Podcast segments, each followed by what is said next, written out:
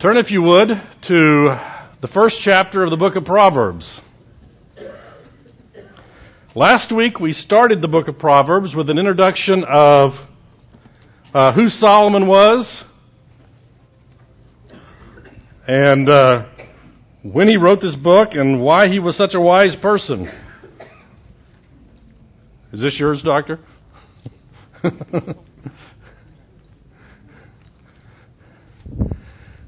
we talked about the fact that Solomon was the wisest man that ever lived, and at the end of his life, it all fell apart. Because knowing the truth, knowing what it means to be wise, and actually putting that into practice are two separate things. Now, there was one question that we didn't address last week in the introduction, and we're going to address it today. This may be the most introduced book I've ever done. Uh, that question was, who is the book written to? But before we do that, I want to share with you my uh, favorite painting in the world. Actually, it's a series of paintings. Uh, why don't you turn that off? There's a series of paintings by a painter named Thomas Cole. Somebody tell me something about Thomas Cole? Early 1800s, died 1850 something. Uh, liked big landscapes. Nice, big, beautiful. Isn't the American wilderness great and wonderful? But he wrote, uh, I mean, he uh, painted a couple of series of paintings. There actually was one last year down at the Amon Carter Museum called The Course of Empire. And uh, it was kind of a, a, a big deal that we got it in town because it has never left New York, the series of paintings. But they were refurbishing the museum where it was housed, and so they sent it uh, traveling around the country. This series of paintings, and it actually is probably about that size, it's a really big painting, is four paintings of the voyage of life. And they are actually in Washington, D.C. If you go to the National Gallery, you'll see them there. And what they are are a series of paintings describing in an allegory form the course of a man's life. This one is called Infancy. You see the little tiny baby in the boat with the angel behind him. He is just being born. Life is great and wonderful. This is youth. You see the young man in the boat. The angel is over here bidding him forward, and here he has these great dreams of the future. That's that castle up there in the, in the sky over there. But then we reach manhood.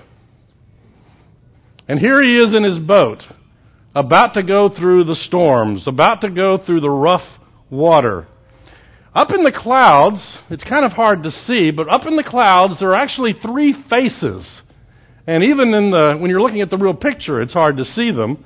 Those three faces are uh, suicide, intemperance, and murder, which are the temptations of midlife. Suicide is despair, giving up. Intemperance is giving in to the uh, folly of seeking after pleasure wherever you can find it. And murder is anger, being mad at the world and those around you. And then finally, the fourth picture, the battle is over, his boat is beat to a pulp, and the angel is about to lead him home and this is called old age. When I first saw this, uh, 25 years ago, um, I was at the starting point of right here. Okay? I was, I had just moved to Virginia. I had two small children. And here I was about to enter the storms. And I guess technically I'm still in this.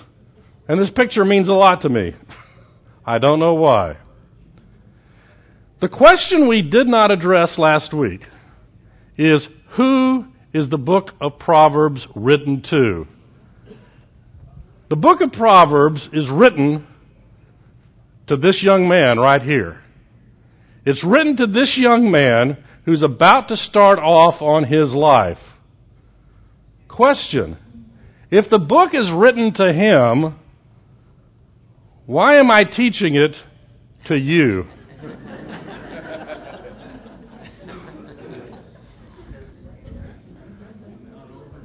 More particularly, why am I teaching it to me? The reason that I am teaching the book of Proverbs now is because I've been struggling for several years with the book of Proverbs. I've been struggling with it because as I look at the book of Proverbs, I look at things that I have done, way to go. And I've looked at a lot of things that I haven't done, and I go, huh. And the regret begins to set in. The book of Proverbs is addressed a father's teaching to his son. You can turn the lights back on. We see this in chapter 1 verse 8. Listen, my son, to your father's instructions, and do not forsake your mother's teaching. Next chapter, my son, if you accept my words and store up my commands within you. Next chapter, my son, do not forget my teaching. Next chapter, listen, my son, to your father's instruction. Next chapter, my son, pay attention, etc., etc., etc. These are teachings of a father to his son regarding how to follow wisdom as you go through life. Now, a couple of quick questions. One, does that mean that it doesn't apply to women? And that's obviously not true. Fathers have always been giving instructions to their children. They give it to their sons. They give it to their daughters. What that does mean is that a lot of the examples that are given in the book of Proverbs are addressed to a young man, and the examples follow that. That's why when you get to Proverbs 31, the chapter that just drives women crazy, it's addressed to a young man. This is what to look for in a young woman, in a wife. You could have just as easily written instructions to a young woman. This is what to look for in a young man. My contention all along has been that Proverbs 31 is simply Proverbs 1 to 30 put into a female context. It is, this is what the wise life looks like, and here's what a wife would look like who was following that path. So it is instructions to a son or daughter about how to live their life. I will contend it's probably addressed to a younger son. We're going to see this in weeks to come. Um, I am 54 years old. I am not the youngest person in this class. My son is here. Uh, but I'm close to being the youngest person in this class. So what does it mean to us? to us today. What does it mean to me personally? As a 54 year old who has gone through some of the storms, who has fought the battles, lost some, won some, what does it mean? How can I read the book of Proverbs and not spend all my time just suffering from regret? Oh, I wish I had done that 30 years ago? Or, how can I read the book of Proverbs and not just say, oh, that's great, I'll beat my son over the head with it, because he really needs it. When in reality, I need it too. Let me throw out an example, okay? Let's say you're a young man, brought up in a church, you're a good guy. You go to school, you get a good job. Uh, at some point, you start pursuing a young woman. You uh, talk to your family. You talk to the young woman's family. You talk to your godly friends. You decide that this is God's will for your life. You go through marriage counseling. You marry the young woman. You are married. You have followed a wise path in order to find a wife. Okay?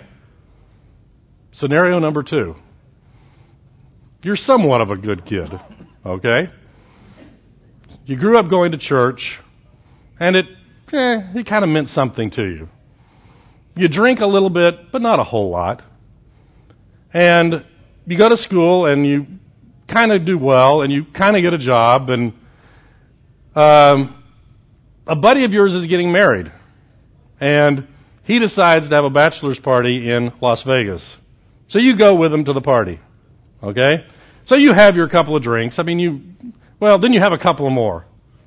And then you have a couple of more. I mean, it is a party and everybody else is doing it, right? And you wake up the next morning and you're married to some girl that you met the night before. There actually is a country western song about this. It actually has a very good ending to it, but. So you're married. Could you say that you followed the wise path in finding that wife? No. From the book of Proverbs, we'll see that you followed a very foolish path to obtain something that God is pleased that you would obtain, just not in that path. Question Is that second marriage doomed to failure? Hmm? No. The second marriage is not doomed to failure any more than the first marriage is guaranteed of success. But what we're going to find as we go through the book of Proverbs is that God is telling us how to live our lives for our own benefit. Nothing, nothing, nothing in this book is a club that God is using to beat you over the head. It is guidance on how to live your life better. The individual in the second scenario has to do what all of us have to do when we've followed the path of foolishness. That is, repent, confess our sin, ask forgiveness of our sin of following the wrong path, and then deal with the consequences. And there are consequences. What we're going to see in the book of Proverbs is following the path of foolishness brings with it consequences, some of which we can determine, some of which we can understand, some of which are beyond our understanding we have no idea of what the consequences are. But when you and I sin as believers, we are to confess our sin and we are to deal with the consequences. We see this in the Old Testament where people are to make restitution for the consequences of their actions. Grace does not mean that sin has no consequences. If you have followed the path of the fool, you can still repent. But repent you must. Because if you believe that you can deny that it makes a difference, if you believe that you can pretend it didn't happen, you will never face the reality of the consequences. In the same way, the first couple who were wise in their process will continue to make decisions in their life that will be wise or foolish. But they have fewer consequences that they have to deal with. Now, here I am, 54 years old. And the reality is, sometimes I followed the path of wisdom. Sometimes I've done the right thing. I went to school. I got a good job. I married a woman. I followed the path that I should have. Sometimes I followed the path of wisdom. Sometimes I haven't. Sometimes I have followed the path of foolishness. And no, I'm not going to tell you what those are. Sorry. You can read about it in my book. No. So what do I do? As I read the book of Proverbs, as I study the book of Proverbs as a 54 year old, or whatever age you are, and we look back and go, gosh, that was a mistake going down that path. We don't say, well, everybody else made the same mistake, because that's not repentance. That's an excuse. We don't say, oh, it's no big deal, because that's an excuse. We don't pretend that it didn't happen. We don't get mad at God for bringing about consequences that He told us would come if we followed the wrong path. We simply confess our sins, and He is faithful and just to forgive us our sins and to cleanse us from our unrighteousness.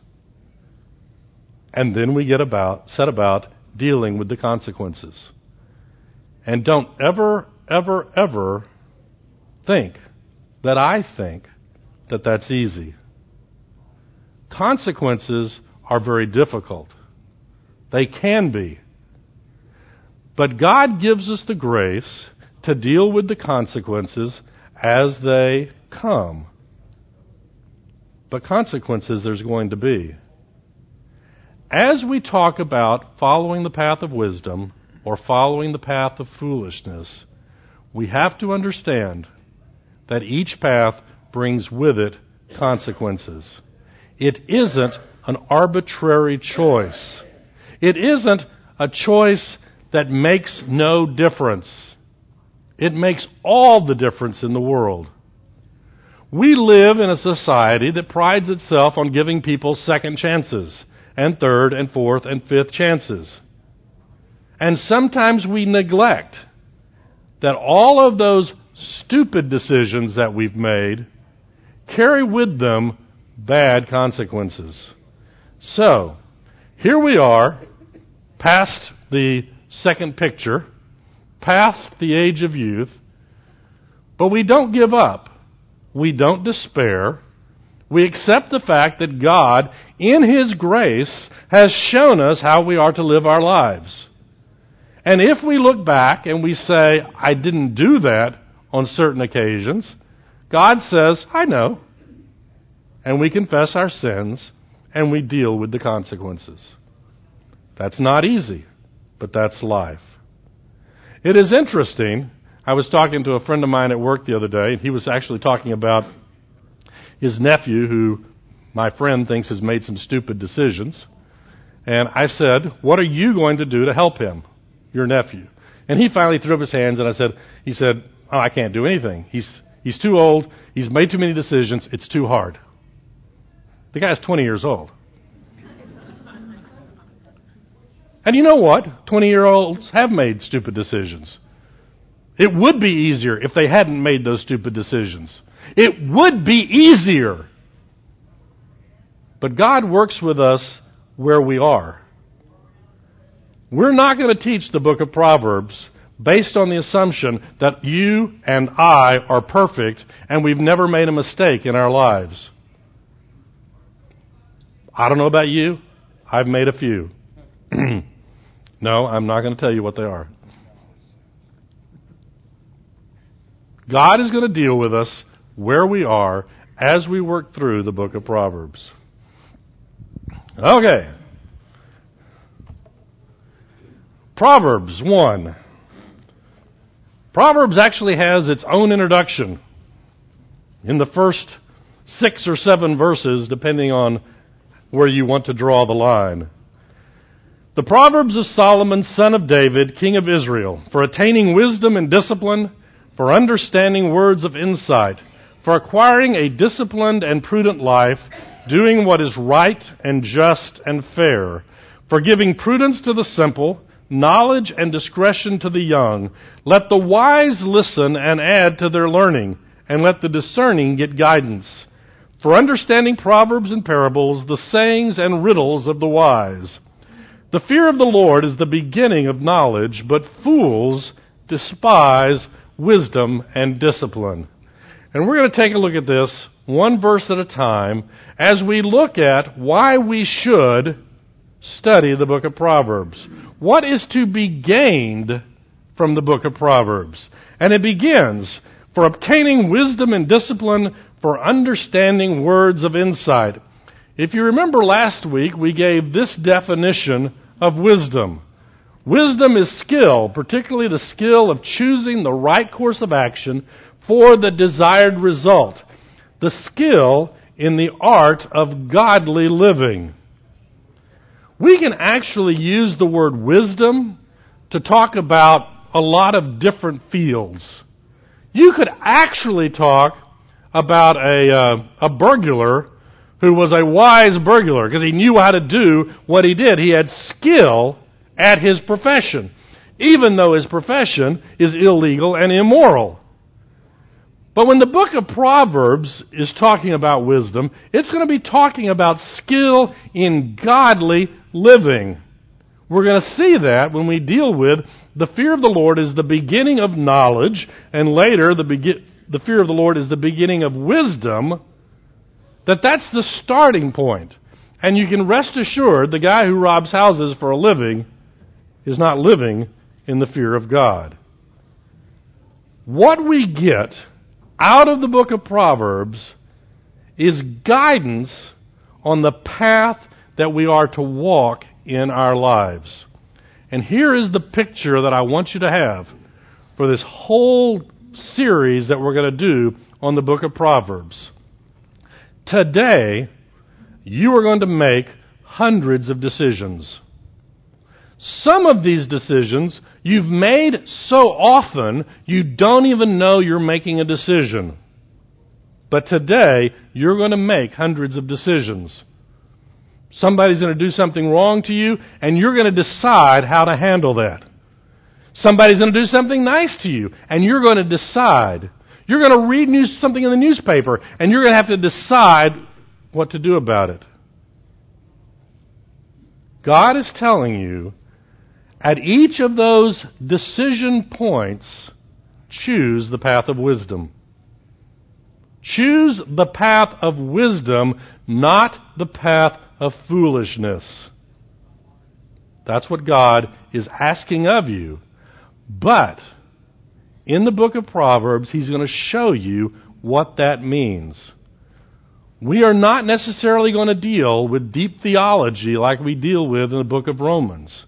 We're going to talk about practical, everyday things that you and I ought to do. Somebody comes to you and says, let's go do something bad. And you go, no. And you go, wait a minute. People don't do that to me. People only go to young people and say, let's go do something bad. I don't know. Anybody ever give you advice on how to fill out your income tax? That was a little bit iffy? I don't know. Old people don't dr- drive old people in the wrong direction? Who knows? Discipline is instruction on how to live your life for obtaining wisdom and discipline. We know from the book of Hebrews that like a child that a father loves, the Lord disciplines us. Now, that word discipline we take two different directions. One is a spanking. That's what first comes into our mind. You did the wrong thing and you get a spanking.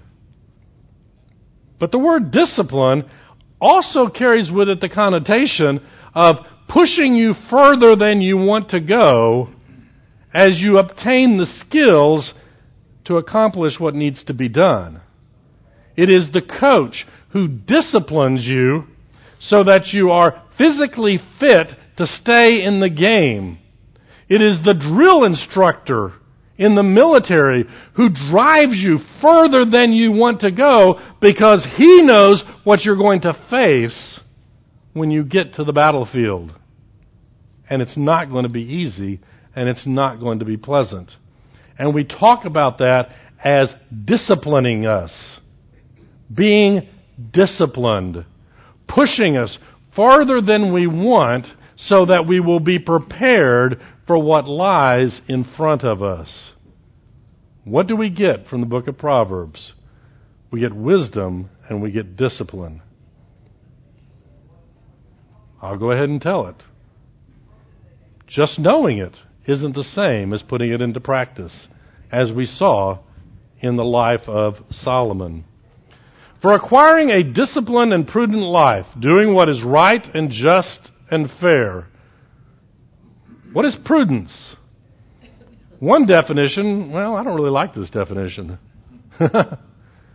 Craftiness. Or the ability to detect craftiness in others. That sounds a little odd, doesn't it? Prudence is knowing how to act in a particular situation to obtain the goal. Now, if you're a godly person, the goal is a godly goal. And prudence says, these are the steps that I need to take to get to that point. If you're not a godly person, then craftiness is simply, how do I get ahead? How do I get what I want? How do I get more? How do I keep the other person from getting more? How do I put the other person so the goal makes all the difference in the world. It's not just a slight difference, it is a big difference. Prudence is knowing how to do what needs to be done. Doing what is right and just and fair. Right is righteous behavior. It is doing the right thing. This is what we learn from the book of Proverbs. As C.S. Lewis says, God is not indifferent to our behavior. It does matter to God whether we are going down the path of righteousness or not. Justice is seek, I mean just, seeking after justice, giving someone their due. What do we owe to other people? Now, we live in 21st century America where we idolize the autonomous individual above anything else, and we begin to think, I don't owe anyone anywhere anything. And you know what? That's not true. We owe God. We owe our leaders. We owe our parents. We owe those around us. We owe other believers. We are to treat people with justice at all times.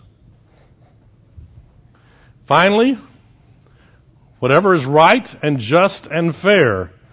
A couple of weeks ago, I talked about the word fair because I hate the word fair. Because in our modern society, the word fair has taken on whatever connotation you want it to take on.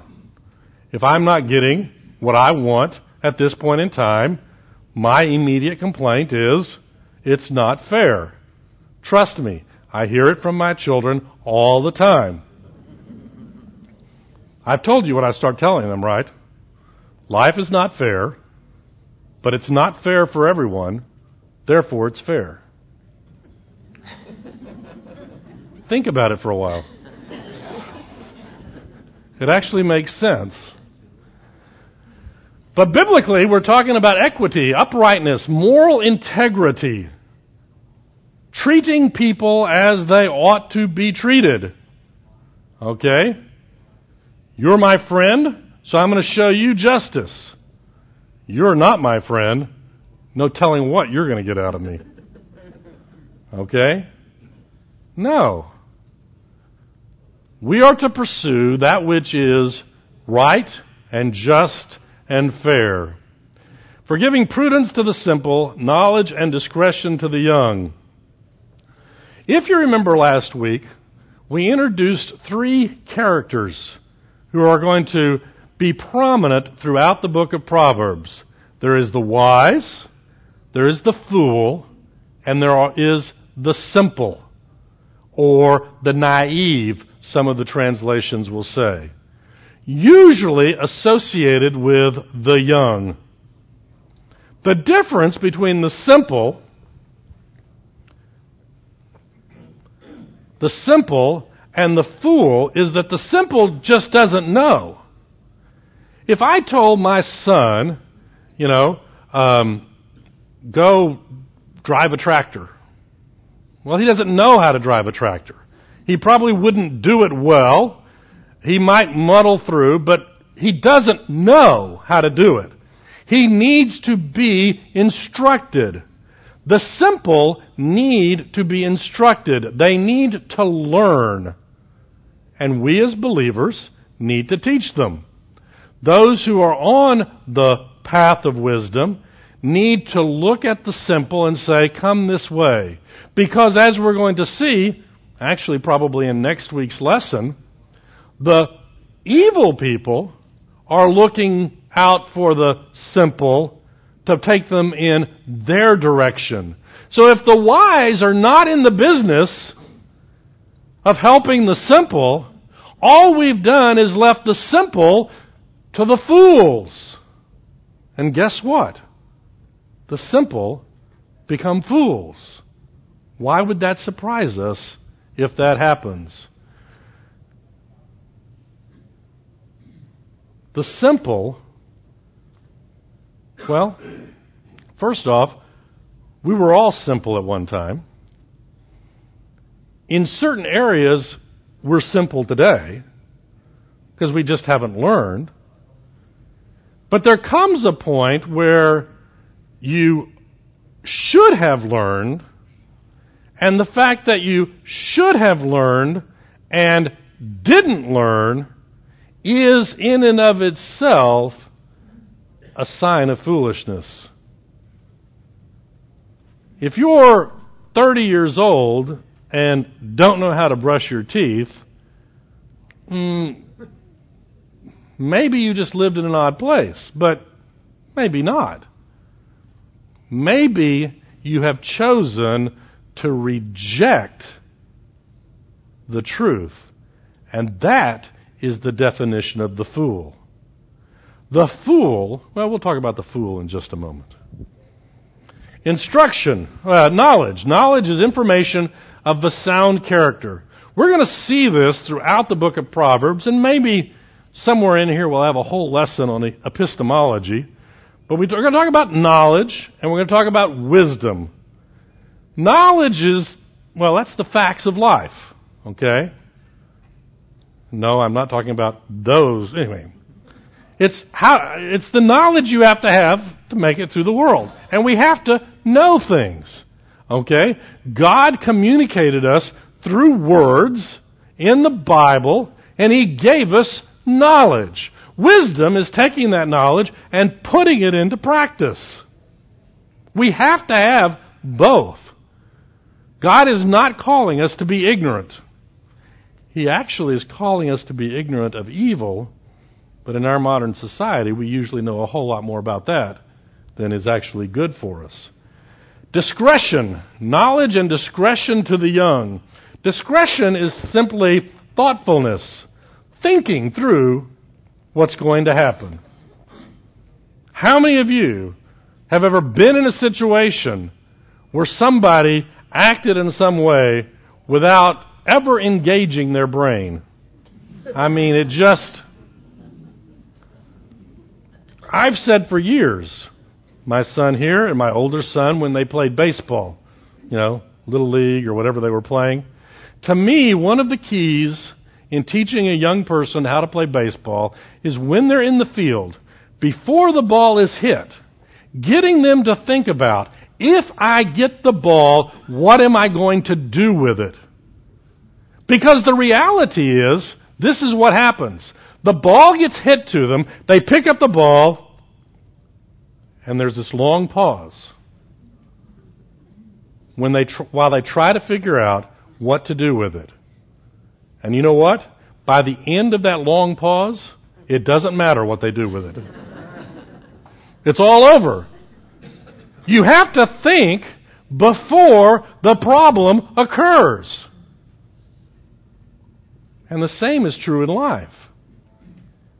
If you wait until the problem occurs, you've waited too long. That's why you need to be studying the scripture constantly, all the time. As I've said before, you can study a passage and go, I don't really understand this passage.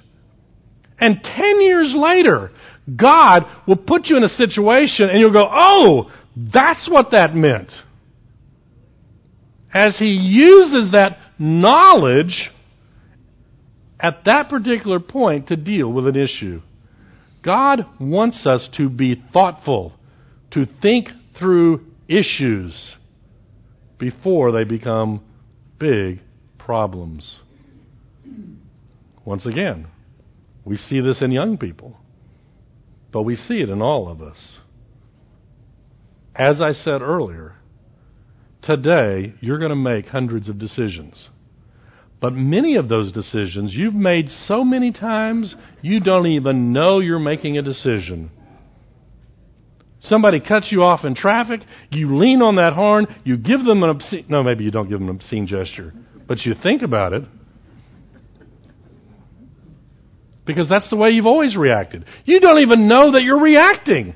That's just what you're supposed to do. I stopped in front of my house yesterday to drop off two of my kids while I went to run one more errand. I stopped. There was a car behind me, lots of room. They stopped, and they p- turned around behind beside me, and they honked at me. And my kids go, "Why did they honk at you?" And I said, "I don't know. They're just impatient." I mean, there was no danger. There was no. It wasn't a hazard. They just. They just didn't like that I was in their way. Why? Because we do not think about the path that we're on. Let the wise listen and add to their learning, and let the discerning get guidance. The wise knows that he can always learn more. One of the consequences of following the path of wisdom is that you can learn more wisdom. One of the consequences of following the path of foolishness is that it hinders you from learning more wisdom. It doesn't prevent you, but it hinders you. The wise know that they can always learn more wisdom. That's why you see people who you admire reading more books studying the Bible more and you think, wow, they're already ahead of me, and then, well, they know they need it. The wise know they need to learn more. For understanding proverbs and parables, the sayings and riddles of the wise. Why do you think the wise talk in riddles? I always just thought that was an odd phrase. The sayings and riddles of the wise. Why do you think the wise talk in riddles? Hmm? The truth is multifaceted, and you got to think about it. Make people think. And you know what? If you're the fool, everything the wise says is a riddle that makes no sense at all. Really. I mean, I can say the clearest thing, and if you don't want to do what I want you to do, you will look at it as if it makes no sense. I've told you this story before. When I finally figured this out with my kids, I, I, I actually thought it was hilarious. Maybe I shouldn't. One of my kids would come to me and say, Dad, can I do such and such? And depending on the mood I was in, okay, I launch into a great discourse, sharing all my knowledge and wisdom. Okay, I mean, I tell them the consequences, and I give them the biblical examples, and I quote, you know, Plato, and I do this, and I do this. I mean, I do great. I do a great job. And they listen politely, and I get to the end, and they look at me and go, "Yeah, but can I do it?" No. Oh, okay. It's like, why did I bother with all that? All they wanted was a yes no answer. I might add, though, that sometimes that discussion shows up later in other discussions. So while it may not have addressed the original question, I hope it had some effect. Proverbs 1, verse 7. Memorize this verse. The fear of the Lord is the beginning of knowledge. We're going to see later where it says the fear of the Lord is the beginning of wisdom. The fear of the Lord is the beginning of knowledge, but fools despise wisdom and discipline.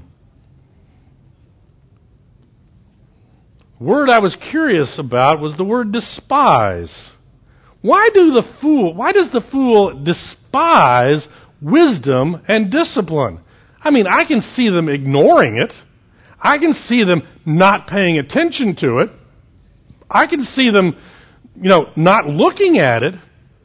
But despising carries with it the idea of an active animosity towards something.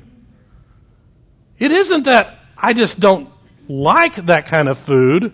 It's I hate that and I will do whatever I can do to get rid of that, to silence it. And here we have the picture of the fool as opposed to the picture of the simple.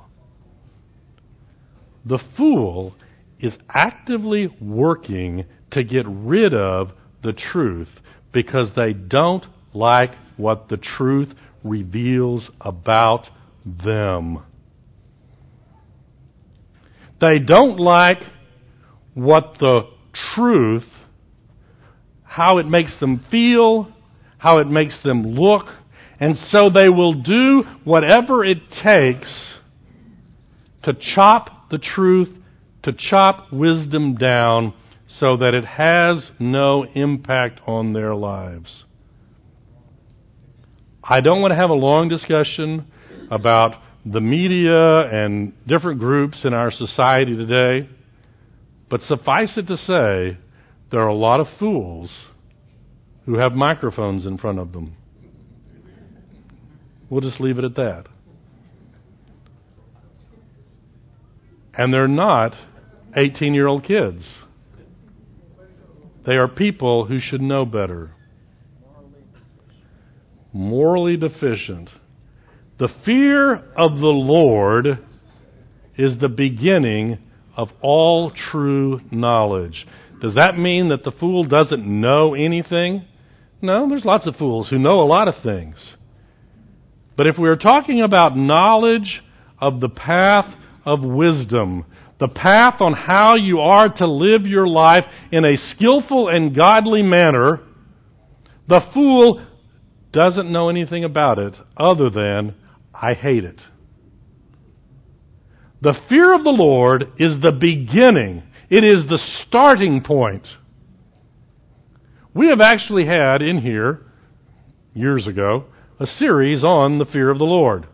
So we won't have a huge discussion about it, except we'll bring it up probably every week, because it is rather important.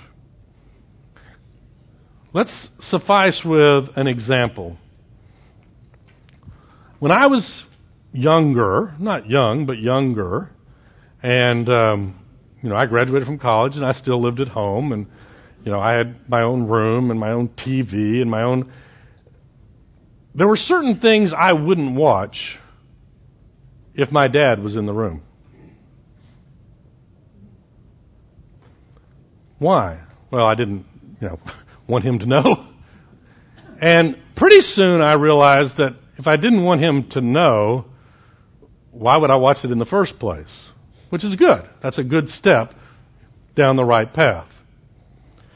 I had a certain reverence for my father that I would not do certain things in his presence. Why? Because I thought he was going to beat me over the head with a with a baseball bat? No. He wouldn't have done it. But I didn't want to disappoint him. Now, if I felt that way about my father, who was a fallen human being just like I am, how should I feel in the presence of God, who, by the way, sees everything, knows everything, and knows what I'm thinking. Huh. Hmm? Before it happens. Fear of the Lord is acknowledging that God is sovereign, God knows everything, and that I don't want to disappoint Him. Now, if you're an unbeliever, the fear of the Lord is hell. But I don't think unbelievers fear the Lord, because if they feared the Lord, then they would do something about it. But that's a whole different story. Fear of the Lord is a reverential terror of disappointing and doing that which is contrary to the will of God. Why is that the beginning of knowledge and wisdom? Because when I study the book of Proverbs, we will have discussions in here. What does that particular verse mean? You know, how do I do that? What does that look like? We'll have those discussions.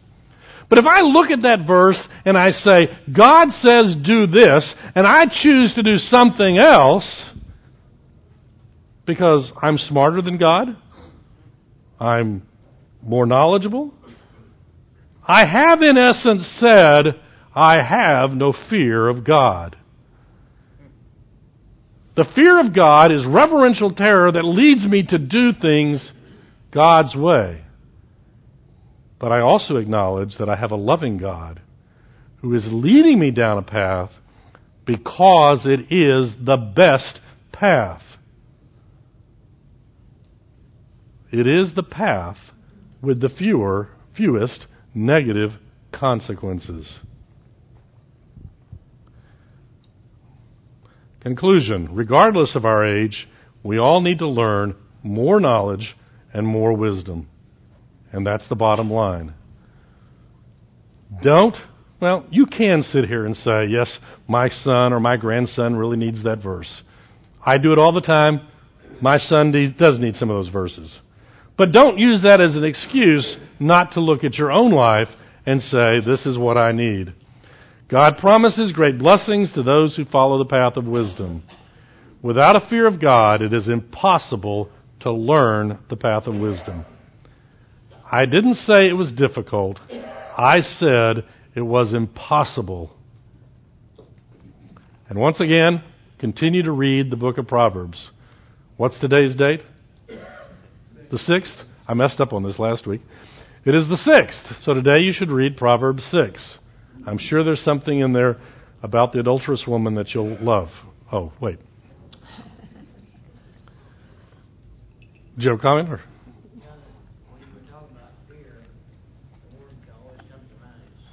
Submission. That's good. Let's close in prayer. Next week we will actually start Proverbs proper.